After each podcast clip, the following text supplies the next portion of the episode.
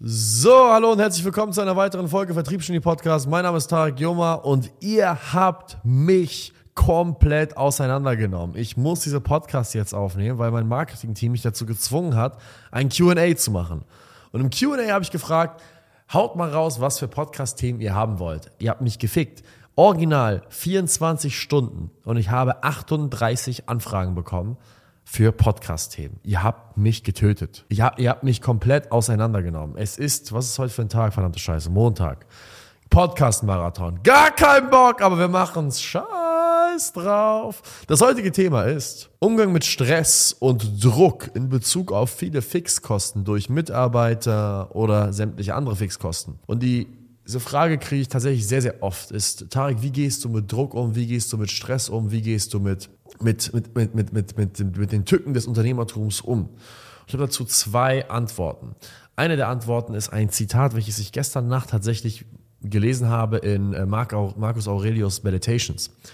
Und da war eine Passage, die ging ungefähr so. Ich werde es einfach mal paraphrasieren, aber ich habe es nicht ganz genau im Kopf. Die Passage ging folgendermaßen. Stell dir vor, die Götter würden entscheiden, dass du morgen oder übermorgen stirbst.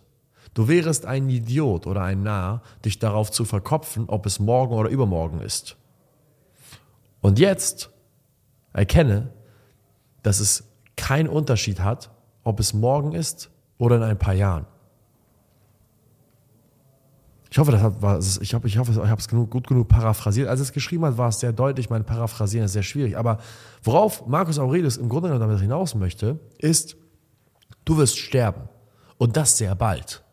Und ob du morgen stirbst oder übermorgen, würde dich nicht verrückt machen. Also angenommen, du hättest jetzt noch 24 oder 48 Stunden Zeit. Angenommen, dir würde, dich würde eine Nachricht erreichen und jemand würde zu dir sagen, du stirbst entweder in 24 oder in 48 Stunden. Du wärst dumm, jetzt da ein riesen Ding draus zu machen, ob es jetzt 24 oder 48 Stunden sind. Das wäre dir scheißegal. Aber warum machen wir uns dann etwas vor, als wenn es einen Unterschied macht, ob wir morgen sterben oder erst in 30 Jahren oder in 50 Jahren. Es macht keinen Unterschied. Es ist trotzdem ein Augenblick. Und das ist das Konzept von Memento Mori. Long story short, was hat das jetzt mit Druck zu tun und Umgang mit Druck?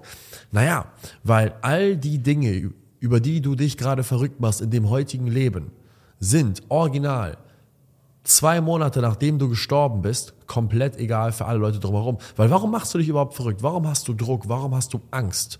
Du hast Angst, weil du Angst hast zu scheitern. Und du hast Angst zu scheitern, weil andere Leute dich sehen könnten, dass du scheiterst. Wenn niemand sehen könnte, dass du scheiterst, dann ist es dir auch nicht so peinlich. Und dann ist es auch nicht so schlimm für dich. Es ist wie damals als Kind, als man versucht hat, Inlineskater zu lernen oder versucht hat, Eislaufen zu lernen oder versucht hat, Fahrradfahren zu lernen. Wenn man sich hingemault hat mit dem Fahrrad, war es einem scheißegal. Ich als junger Mann, also als ich damals fünf, sechs Jahre alt war, ich kann mich noch ganz genau daran erinnern, habe ich mich auf die Fresse gelegt und keiner hat es gesehen. Ja, bin ich aufgestanden, bin sofort weitergefahren. Habe ich mich auf die Fresse gelegt und ich war mitten auf dem Marktplatz, wo mich alle erwachsenen Menschen gesehen haben, dann war es mir sehr peinlich und dann war es mir unangenehm und dann wollte ich nicht, dass ich hinfalle. Und dann habe ich auch manchmal geweint als kleines Kind, weil es mir so, weil nicht weil es wehgetan hat, sondern weil es mir peinlich war. Und das sieht man auch sehr sehr oft mit Kindern, wenn du jetzt ein Kind siehst, welches sich hinlegt oder sich, also sich sich abpackt. Dann siehst du sehr oft, dass dieses Kind, wenn es Aufmerksamkeit von den Eltern bekommt, dann fängt das Kind an zu weinen. Aber wenn das Kind keine Aufmerksamkeit von den Eltern bekommt und es merkt, hat ja keiner gesehen, dann rappelt es sich sehr, sehr oft auf und scheißt einfach drauf. Und vor allem aber auch, andere Situation, wenn ein Kind sich hinfällt und, das, und, und die Eltern nicht erstmal so ein Riesending draus machen, sondern sagen, komm, steh auf, scheiß drauf, jalla, weiter, dann weint das Kind meistens nicht. Warum? Weil das Kind keine Scham empfindet für sein Scheitern. Und genauso sind wir Menschen, wir tragen es eigentlich mit uns mit. Wir empfinden Scheitern als was Schlechtes, nur dann, wenn jemand anderes das sieht. Wenn jemand anderes sieht, dass wir am Scheitern sind, dass wir keinen Erfolg haben, dann sind wir enttäuscht. Und was bedeutet das jetzt für dich, wenn es um den Umgang mit Druck geht? Naja, ziemlich einfach. Es bedeutet, dass wenn du realisierst, dass zwei Monate nach deinem Tod jeder, aber auch wirklich jeder, deinen Namen vergessen hat, von all den Leuten, vor denen du dich schämst zu scheitern, außer jetzt deine engen Verwandten und was auch immer, aber spätestens 50 Jahre nach deinem Tod hat jeder deinen Namen vergessen und du warst ein Fleck in der Menschheitsgeschichte, an den sich keiner mehr erinnern wird. Ein Sandkorn am Strand der Menschheitsgeschichte. Kannst eigentlich relativ einfach abstrahieren, dass der Druck, den du dir machst, eigentlich etwas ist, welches du dir selber zugefügt hast. Ein weiteres Zitat von Marcus Aurelius ist, wenn dich etwas stört, dann entscheide dich dazu, dass es dich nicht mehr stört und es wird dich nicht mehr stören. Choose not to be harmed and you won't. Und das ist tatsächlich die Wahrheit, weil in der Store geht es halt wirklich darum, nicht das zu bewerten, was dir passiert, sondern eher den Umgang mit dem, was dir passiert, zu anzupassen, um halt eben keine, keinen Schmerz zu empfinden. Ziemlich einfach. Wenn mich jemand auf der Straße als Idiot beleidigt, dann würde ich sagen, ja, du Tarek, du bist ein absoluter Vollidiot. Also wenn du wüsstest, was für ein Idiot ich bin, dann, dann wärst du noch viel erstaunter. Also worauf ich hinaus möchte ist, deine eigene Selbstwahrnehmung ist meistens das Problem und wenn es um Druck, um Fixkosten geht, dann ist meistens auch tatsächlich deine eigene Selbstwahrnehmung von Druck und Fixkosten eher eine von ich will nicht scheitern im Augen von anderen. Und jetzt kann man noch einen Schritt weitergehen. Jetzt kann man anfangen, Druck und Fixkosten nicht nur als etwas, nicht, nicht nur aufzuhören, als etwas nicht Schlechtes zu sehen, weil man aufgehört hat, sich zu schämen, wenn man scheitert. Das ist die eine Stufe. Dadurch wird es neutral.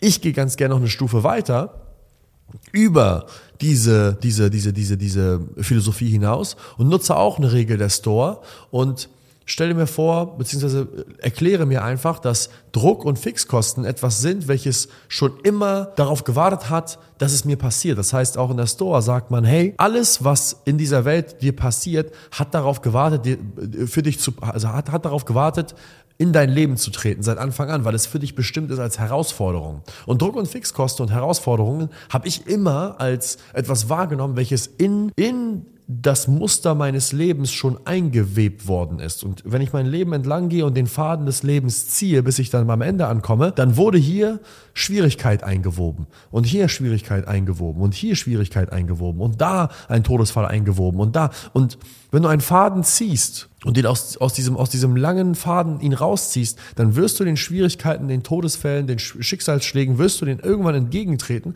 weil sie immer darauf gewartet haben, dass sie dir passieren. Und warum ist das der Fall? Weil Gott für dich diese Schwierigkeiten hervorgesehen hat, weil Gott dir diese Schwierigkeiten geschenkt hat, um daran wachsen zu dürfen.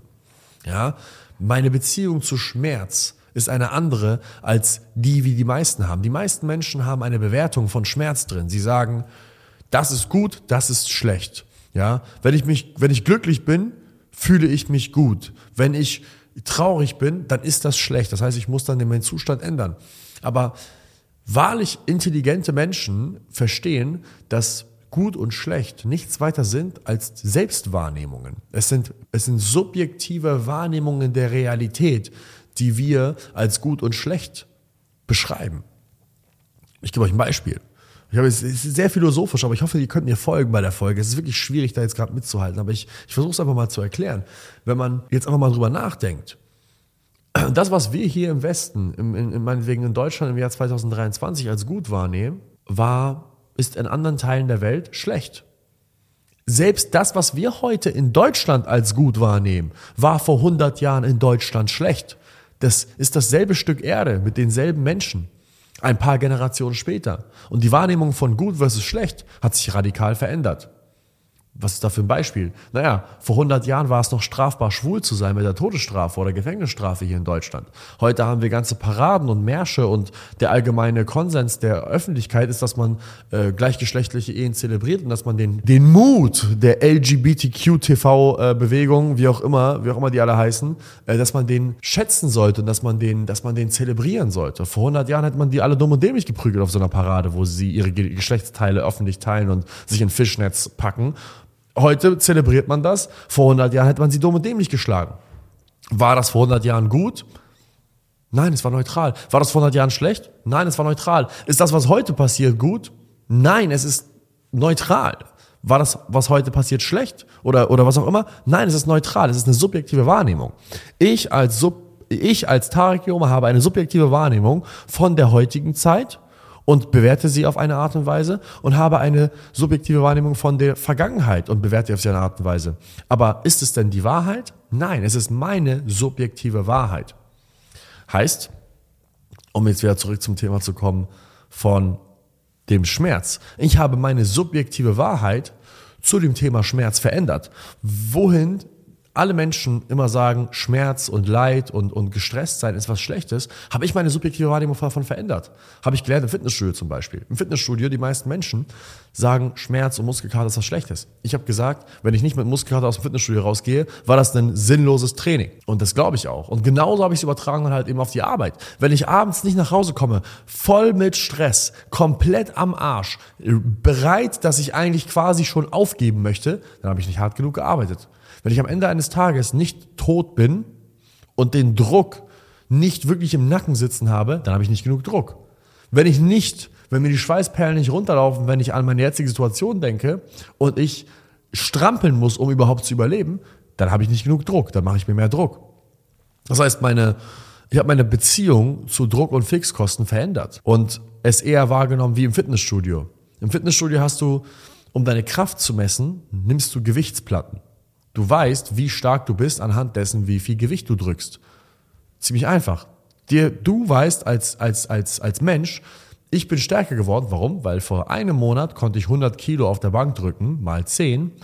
Heute, nach zwei Monaten hartem Training und guter Diät, habe ich einen Kraftzuwachs realisiert, weil die 100 Kilo, die 100 Kilo drücke ich nicht nur mal 10, sondern ich drücke die 100 Kilo mal 15.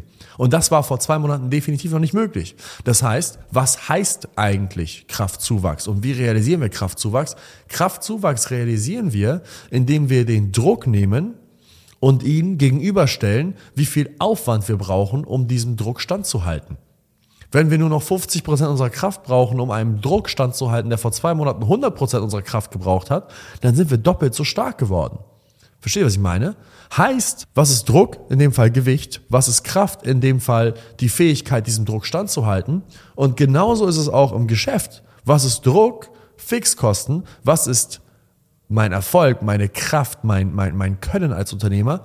Wie viel Aufwand ich brauche, um diesen Druck standzuhalten. Und wenn ich die Kraft erhöhen will, muss ich nach und nach immer wieder den Druck erhöhen, ohne dass ich mir das Genick breche.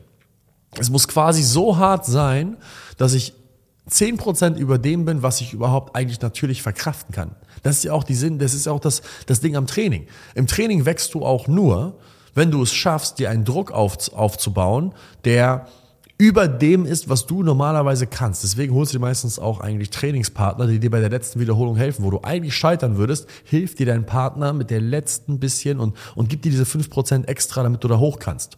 Oder du versetzt dich in einen State of Mind, wo du mehr schaffst, als du überhaupt könntest. Du gehst über dein körperliches Limit hinaus. Und genauso auch im Geschäft. Im Geschäft wächst du nur, wenn du dir mehr aufbürgst, so 10% mehr aufbürgst, als das, was dir physisch und menschlich und geschäftlich überhaupt möglich wäre. Und das ist auch die Art und Weise, wie wir hier bei SalesX gewachsen sind. David und ich sind notorisch dafür, uns Ziele vorzunehmen oder, oder, oder Projekte vorzunehmen, die viel zu groß sind als das, was wir eigentlich könnten. Und das ist der Grund, weshalb wir innerhalb von vier Jahren so massiv gewachsen sind und alle immer sagen, sag mal, ihr seid ja aus dem Boden, wurde ja aus dem Boden gestampft. Nein, mein Freund. Wir waren immer hier. Wir machen das Ding seit fünf Jahren hier bei SalesX.